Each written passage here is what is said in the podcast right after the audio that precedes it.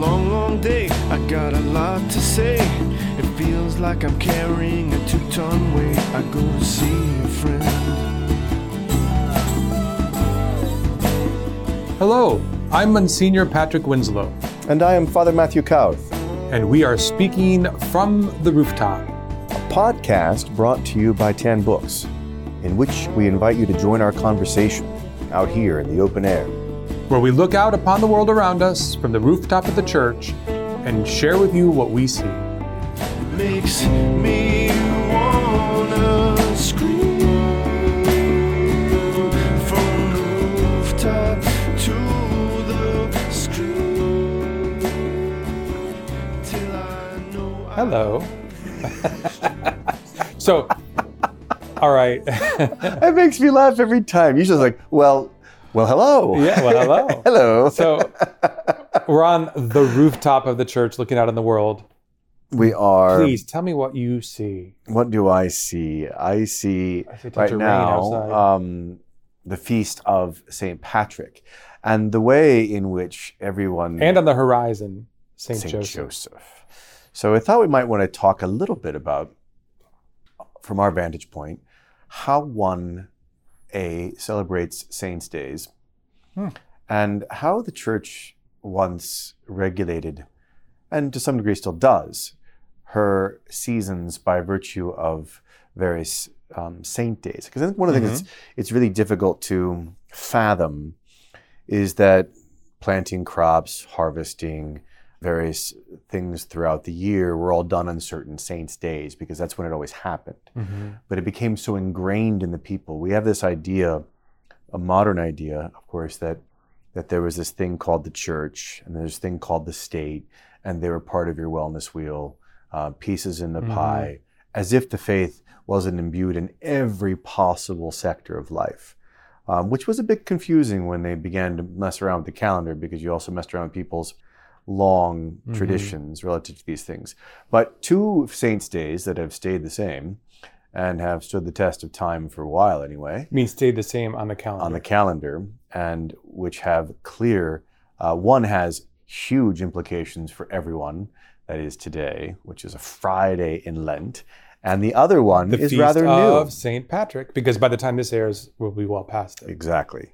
But St. Patrick today, St. Joseph on the 19th, whereas St. Joseph is a relatively new feast, not in itself per se, but in its its widespread celebration. So, Mhm. since you are named Patrick, maybe you want to begin with the nature of celebrating saints' days, but also celebrating St. Patty's Day. My earliest memory of That's, by the way, celebrating. everyone out there, that's a long no, time ago. no, no. So no. go back to black and white, Oh, you or jest. perhaps even You just radio. No. So my earliest memory of celebrating St. Patrick's Day really goes back to the time when McDonald's used to offer the Shamrock Shake. and there was a special, or at least my family told me there was a special, that if you demonstrated, proved in some way that your name was Patrick, they would give you one for free. Now, Which this is is probably the reason your dad argument. named you Patrick. That's true. Just for the benefit. He's so cheap. That's true. Just for the benefit. Well, and so I remember telling my grandmother I wanted to go, right? It's a big deal. It's St. Patrick's Day. My name's Patrick. I get a free shamrock shake. But, you know, I, I, now that I look back at it, I suspect my grandma just paid for the shake, Could but be. it was probably just a uh, something that was told to me. That said, it should have been free for all of us Patricks out there. You know, I don't know what St. Matthew's Day would bring about, but nothing. maybe a small fry. no, it's tax day. It's tax day. you pay more. Good point. Well, um, but you know, it's amazing how something as simple as that uh, seared into my memory. Hmm. So we often think about penitential time, but we don't always think about how we celebrate feasts. The notion of, of sacred time, I mean, it's even in the Code of Canon Law, right? We talk about Hmm. um, sacred time and how we observe time and times of year. Uh, but that notion we don't often look at. We were sort of caught in the current of a custom or a tradition. So St. Patrick's Day for me, growing up, I remember corned beef and cabbage. It just it was going to happen, hmm, right? Hmm. it wasn't like we all look forward to it the way you would look forward to a Thanksgiving turkey, but you just knew that you were going to have corned beef and cabbage because that's what you do. And when I was a kid, hmm, I also remember every Friday being no meat. Sure. So that's where I developed my total aversion to the flavor of fish. because we Because had, it probably wasn't fish. it was a fish stick. and that is the really one of the nastiest flavors that I've ever, ever had to endure. And so as a kid, that was I, I I would take fasting all day long, and I'm a man who loves food. I would take fasting all day long to avoid that flavor. Now, I have entered into nicer fishes, and I don't. The way I get around it is I I've say entered into they're- You sound like you sound, you sound like Jonah. I have entered into nicer fishes. nicer fishes. but I, I, I'm, I'm, I think of like salmon or sea bass. I'm like, they're not really fish. But that's how I get over my mental hurdle. It was that bad. Uh, but that said, I have a distinct memory of Fridays not having meat. I have a distinct memory of St. Patrick's Day having corned beef and cabbage. I have distinct memory about Christmas, and Christmas Eve and Christmas Day dinners.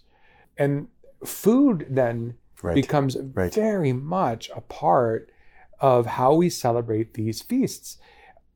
Obviously, we should involve prayer. Obviously, we should involve actually reflecting upon the saint or the particular sacred occasion. But the way in which we manifest that joy and celebration, rightly named feasts, Right. is by feasting. Right, right. No, so true. I think that the fish um, notion growing up every Friday, of course, that was the church's discipline um, and still is to some degree. You can substitute it, as you all know, but um, unfortunately, probably few, as- few of us think to substitute it with Yeah. anything significant. And so it, Outside of it- Lent, it- and during other- Lent, it's required. other Outside of pro- Lent, you can right, substitute right. something else. And the problem, the problem with that individual choice is understandable as it is, is just that it, it you lost something culturally Yeah. because people did things together. You were, you didn't you didn't get a choice, and that was part of the goodness of it. Is that everyone was in the same boat, and so we have that sense in Lent. But it's the reason that typically the McDonald's or whatever would have the fish fillet. There's no other reason to have that fish fillet except people didn't eat meat on Fridays. Um, Mm-hmm. It's the reason you had all kinds of things that the Knights of Columbus would and still put on, right, related to fish fries and things like that. So it just, it just created a kind of cultural adhesion. And that's from a kid's perspective, really. That's what we're talking about. Because, quite honestly, today I was excited to hear the officer readings, uh, the writing of St. Patrick. Right. Right. So now that I'm an adult, I have an appreciation for the life of the saint. Um, it's not just about corned beef and cabbage. No, but it does.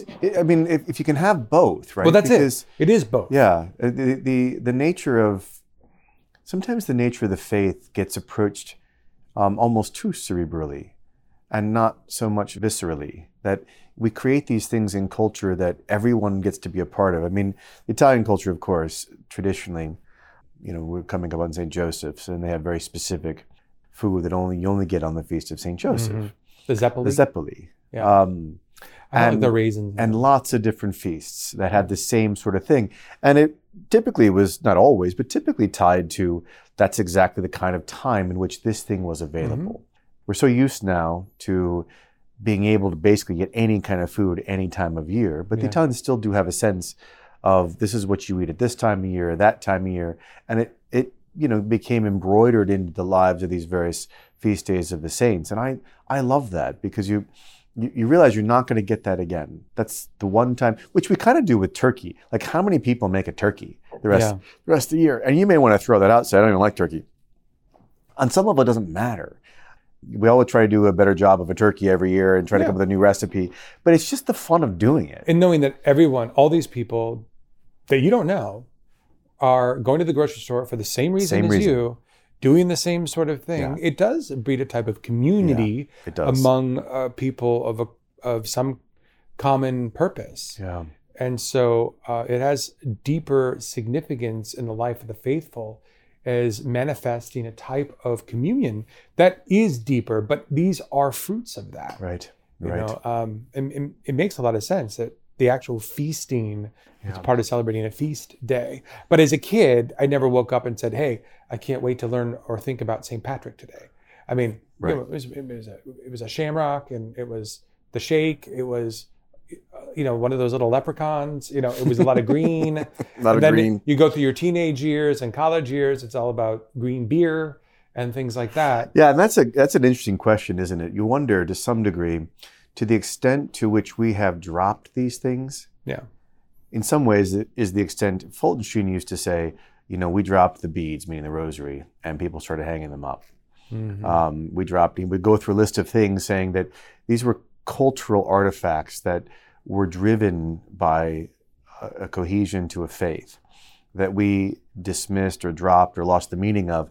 And since the world has no real things to sort of bring it together, the secular realm, they've picked them up, but then they infuse them with, secular their value, secular values.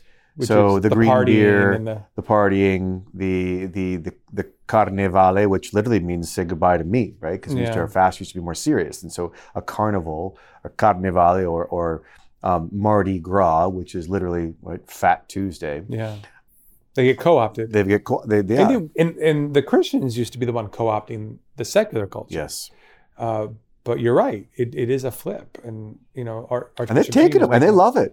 Of I mean, the whole world loves St. Patty's Day. Well, they like Mardi Gras. They like we don't St. Patty's think about they like Patty's Day, right? Saint Patrick, just like all the names Yeah. that you have in in Spanish uh, colonial culture, right? Mhm. From Sacramento to Los Angeles, right? To to San Diego, Yeah. et cetera, et cetera, et cetera. No one thinks about those places as having anything to do with with the faith, but of course they did, They did. And we've lost it. Absol- now, that being said, not to be dour, I guess the question then Too becomes late for that. how do you how do we regenerate because i don't i don't think it yes you can do it in terms of your family and you should you should have those saints that you're particularly devoted to the saints to whom your kids are devoted to especially if you if your if your children have a any particular devotion to a saint but also the the their name day which is still a part of most of western catholic culture celebrating one's name day one's saint's day also their their confirmation saints, etc. Those should be particularly highlighted in in in the in the course of a family's year. Um, and it could be special things you only get at that time. That's a great way to do it. I do think though there's it's still sort of lacking that it doesn't make other people do it um, or invite other people to do it.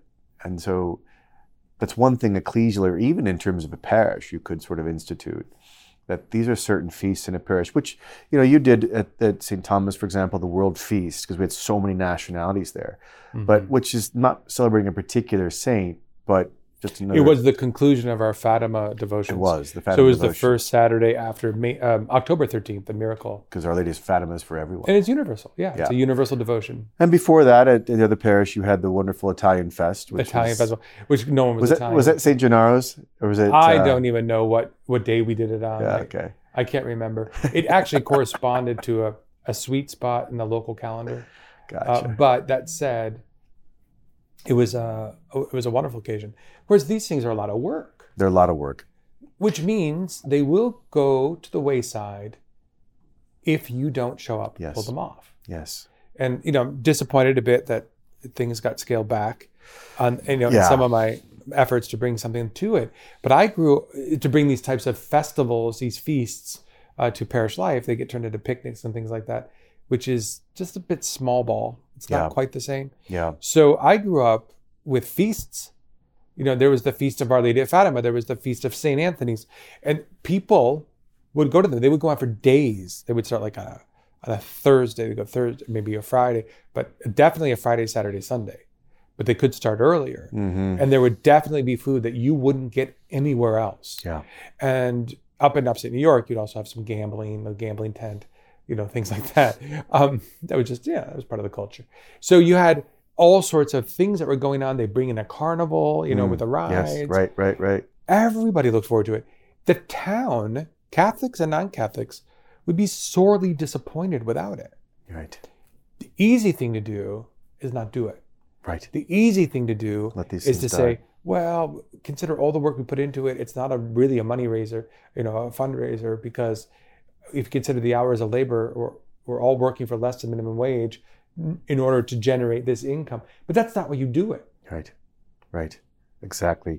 We did. I, I, I can't even imagine a life where those feasts and festivals didn't happen. But yet, people in many dioceses are growing up where these things are like relics of the past. Yes, and this is a, this is a huge, hugely problematic in the fact that we have now we have the vast majority of people um, who are would consider themselves fairly lonely um, because there, there aren't those sort of social um, invitations to be part of something. And you know, I was reading a book recently, really interesting book, um, just about the sort of disconnectedness of, of the youth relative to um, they've only grown up with social interactions on their phone, and so they, they don't have meaningful conversations with people oftentimes, and they're they're quite content on some level with not doing that, which is massively problematic for the, for the future. But it's not that hard to create, but it does take work. I remember at a parish I had in the mountains when I was up there. Um, someone came up to me and just talked about a festival he had when he was a kid, which was for Corpus Christi. And instead of doing the the flower petal um, images upon which you would walk with the monstrance, right, as, as part of the procession for Corpus Christi, um, his parish did sawdust. And they would color sawdust, tons and tons of sawdust, and they would color it all kinds of different, you know, sh- uh, shades. And they would design things and lay them out on these quote unquote chalk carpets. And you'd take the different colors and you would you would fill them in almost like uh, like a crayon sort of book, right?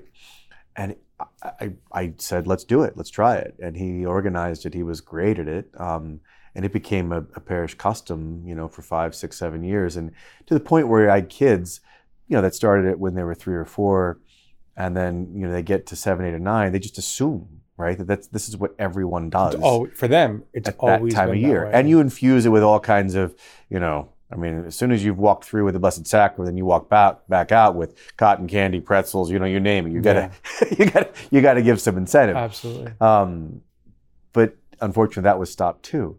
But in his parish, he said it had gone on for like a hundred years um, Mhm. that they had done this thing. and you would never imagine not doing it. Yeah, right? It just would be something you wouldn't do.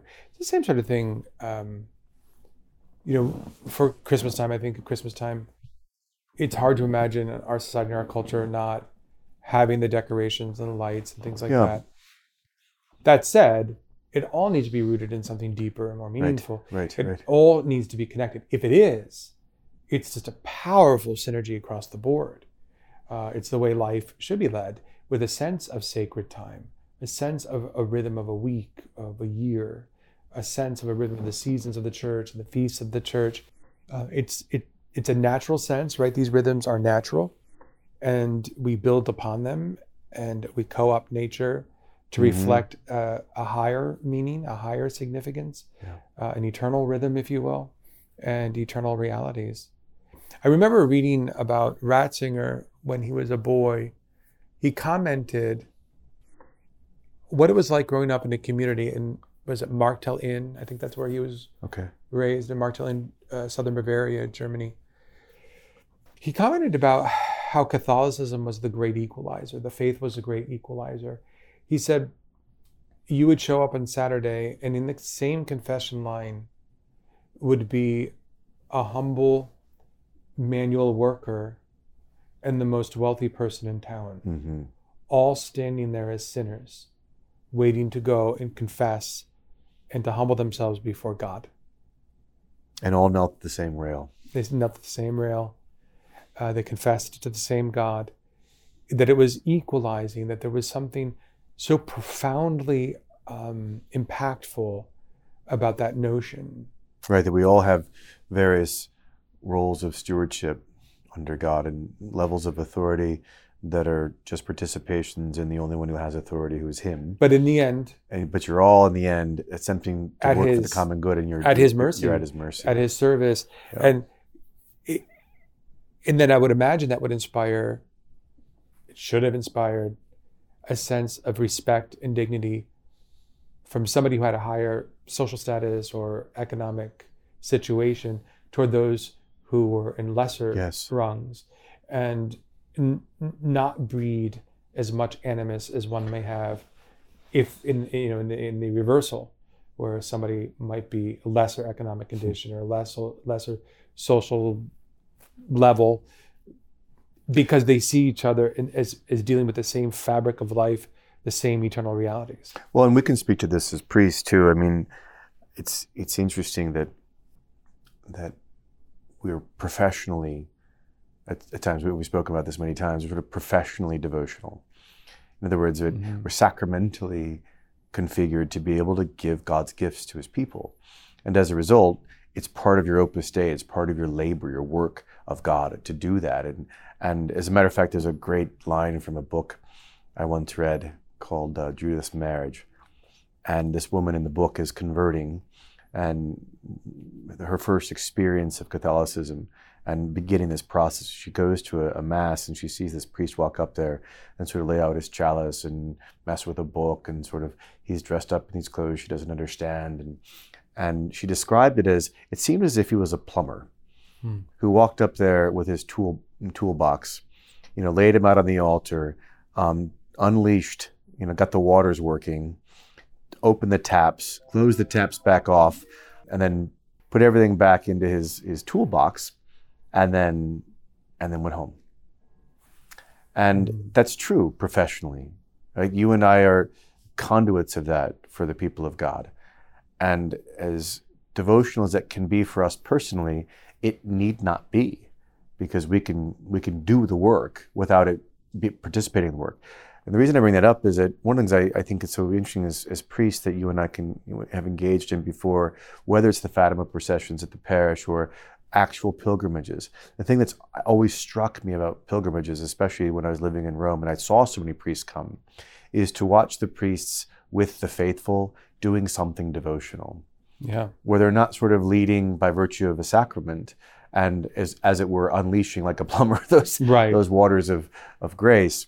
Um, but they're they're walking up on their knees. They're touching their rosary to a saint's tomb right? They're kneeling down praying the rosary itself or or devotionally beholding the body of a saint or etc um, i love watching and having the opportunity myself to do things with the faithful that we're all kind of at that same communion rail. to see the shepherd as a pilgrim. Yeah.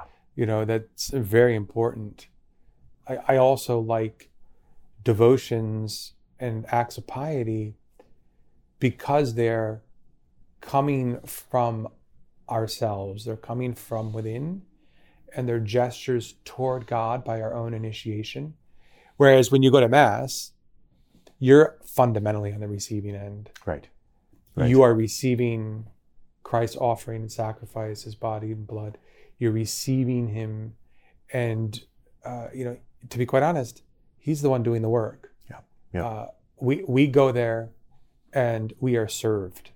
right Same thing with any of the other sacraments, but when when you have a devotion, like for example the Fatima devotion, where we had these processions on the 13th of the month from May 13th to October 13th, the time of the apparitions of Our Lady of Fatima in Portugal. When we did those, you went and you gave. hmm It wasn't about receiving, hmm it was about you giving. And I have to say, if anyone had requested that we had a mass as part of that devotion, I would have said no right because it would have changed that. Right And again, I'm a big fan of Oh, of daily course, mass. of course absolutely And um, uh, you know, it's a thing that hooked me in my Right. life is daily mass. But you also need opportunity to give. right and to be creative in that giving i mean you know there's no question about you know a, a, a conscious and active role relative to the holy mass. That is to say i'm uniting my sacrifices i'm uniting my will. You put I'm- something I'm, into it. participating I'm, I'm i'm putting something in. I'm kneading my sufferings as it were into the into that bread before it's consecrated. I'm, I'm trying to offer. But it is ultimately his sacrifice at, w- at which we come to adore and to receive. And as you say with the devotions there's something that's sort of uniquely creative about them in our response to what we did at Holy Mass. Like, I'm going to bake this thing. I'm going to make this uh, carpet. I'm going to um, What do you have mean by carpet? You mean festivity. the, the, chalk the chalk carpets, carpets the flower that you would walk on and destroy Corpus them Christi, with your your feet. with your feet, which seems so incredibly right, it's a sacrifice. It's, an yeah, offering. It's wonderful. Um, in in this simple but beautiful way in which communities across Christendom have always responded to God's gifts. They have come up with things to say, now it's our turn. yeah. Now we want to give you this. This is why it takes work and why it's not about the bottom line or the finances or whatever else. So I don't mean to throw any of our, our brother priests, you know, under the bus and so so as to say, go out to your priest and tell him, let's do these devotions or whatever else. Um, it shouldn't be something the priest organizes, frankly. Right? It should be something that the faithful organize, Mhm. that the priest can support. Um, that you come t- with these various saints' days or whatever is important to the parish, to the people of your parish, et cetera, and say, let's start something. And it can be small, but let it be consistent and get people on board with you offering something back to, to our Lord in honor and praise of the saint and his work in that saint or this particular feast day or whatever the case may be. Such that the parish is a place where we don't just come to Holy Mass, but it's the place where we're going to go give something to our Lord with consistency. Yes. And the way in which you could get something started, the right way to get something started, would be not to go to your priest and say, hey, we should be doing this. Exactly. Because what the priest hears is you should be doing this. You should be doing this, Right. right. The priest hears somebody telling them what, another thing they need to do. But if you go to the your, your parish priest and you say, "Look, um, I think this would be a really good idea. What do you think? I'd be willing to organize it, make it happen." But it can't be so priest dependent that it becomes almost like another event on the schedule. It really ought to be the devotion of the faithful. Now, it doesn't mean that there isn't a place of course. uh, for the priest to lead, to lead it. something or to be a part of it. But if needed, a deacon could step in, or if needed, and you know, even a seminarian for a, on a summer assignment could be able to pull something off. That sort of thing. If you approach it that way, if that is your request, you might get somewhere. Yeah. I mean, It's what really priest doesn't love doesn't love to walk into his church, his parish center, his whatever, Yeah. where he's stationed, and see people praying, see Mhm. people doing these acts of devotion to our Lord. I just did a parish mission uh, at a local parish here, and it was it was striking. The parish is open all day long, and doesn't close until nine p.m. And you know, I went there throughout various parts of the day, and I don't think I ever went in there and didn't see people Yeah, um, praying. I think that's the way Um, it should be. Absolutely. Yeah, I think uh, doors to churches should be open. I think we have tech enough technology these days to monitor and to keep secure Yes. cameras, alarms, things like that. I mean, I, even some parishes that have perpetual adoration, the people who go, they know the code, and it's just a little punch code Mm. to be able to get in. I think we can use technology enough. I don't like the excuse for security and safety purposes. We throw a bolt. And, well, it's know, funny right you say that because I just finished a trip outside this diocese and I tried to three different churches. They were all locked, so I called some more, Mhm. and every per- every single church said, "I just want to go pray." Yeah, And yes, I can pray in my room, and I did. But I, you know, I was on the road, and I really wanted to be able to pray before the Blessed Mm-hmm. Sacrament. And the churches that I called said the same thing. For security purposes, we have to we, we don't open up until ten minutes before mass, and we like lock up right after it. yeah, Now, mind you, this one place I was traveling was probably the highest income per capita place I've ever been in my life. right, right. There was not exactly a, lot a of risk threat of there, yeah. danger. See, if I were a, a wealthy benefactor, I think I would make a a restricted donation toward a church project. That the doors of the church would have to be open. That I'd be happy that, that a portion of whatever funds that I gave would go to the security system to allow for that to be done safely. But honestly, why, you know, why raise all of this money among the faithful to build a church that has that have these slim, narrow windows? I know. No, Right? it, These are places this to is go for them. anytime. This is for the faithful. Open the doors. Yes, open the doors. Amen. Let us in. Amen. What is wrong Preach with it, those brother. priests? Preach it. What is wrong with those priests? you know, the, the, the- some disgruntled parishioners are going to be sending this to, to Oh, no. our various brother priests and saying, "These priests say you They should keep-" said, I know. Well, listen, I'll throw you under the bus. I say, well, that Father Kauth was mimicking me, and I didn't really say that. That's right. Exactly. he- That's right. Um, oh, some sort no, of deniable. we, we know that there's always difficulties, but it can happen and it must happen to keep these churches open. No, it's true. And uh, honestly, I have no problem making that argument to our brother priests. It's so important. It is. It, it and it's it, it's almost to the level of a pet peeve. Mm. You know, I I'm principally opposed to the notion, but I'm so irritated by it. It's almost as though pet peeves are escalating something from principle to something even higher. I'm it's it peeves me. Well, good. You're in, you're in a position to do something about it. Oh, I hate that kind of work. well, before we go, Father, Yes. um, what you were just talking about reminded me of a beautiful little story uh, that I recall when I lived in Rome. You know, For the most part, there are some Roman churches. There's 500 churches in the vicinity of Rome, I mean, a lot of churches, and obviously a lot of them are locked, and some of them are locked at odd hours of the day, and they're all locked at night. A couple churches have some night adoration, etc. But there was one church down from where I lived, and he would stay open till like 11 o'clock or midnight. The church. The church itself would. So the priest would keep the church open. He kept it open, and it was right on a very busy shopping thoroughfare. It's really close to the Trevi Fountain. So imagine how many people come by there. Sure. So he's attempting to provide an oasis that's People close to stop there for people to maybe stop in to be quiet To pray, and to pray. devotion. What was really interesting about that church is 24 7, 365 days a year, he had Christmas music playing.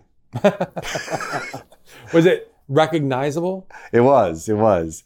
And It's not like old fashioned Christmas music where it sounds no, like chant, chant. No, no, no. It was. you just I mean, there was the some of that too, but it was mostly things you would recognize. Um, So there were like Christmas carols. uh, quite a few, and some in English, even Wow, in Italy, right? I don't know where he, how do he, I don't know how he put his uh, his musical selection. selection, together. He probably he probably put his first and only selection together during the Christmas season, and just has it on a changed it. loop. So I I did find a way to ask someone in that church one time, and this is kind of an interesting response, because the music was kind of piped out from the church. Like Ah. once you got in, you didn't really hear it. So it was almost a, a hook It was a hook, to pull people in. and the idea was that everyone loves Christmas music. Isn't that right? I thought that was so clever. Yeah. I mean, it was it, once I you really lived there, you kind of got the sick of it. but I mean, I loved the zeal. I loved the idea. He just wanted people to go into his church and pray, and people did. People So- did. all right. Well, then on my last thing, I'll kind of pick up on that thought.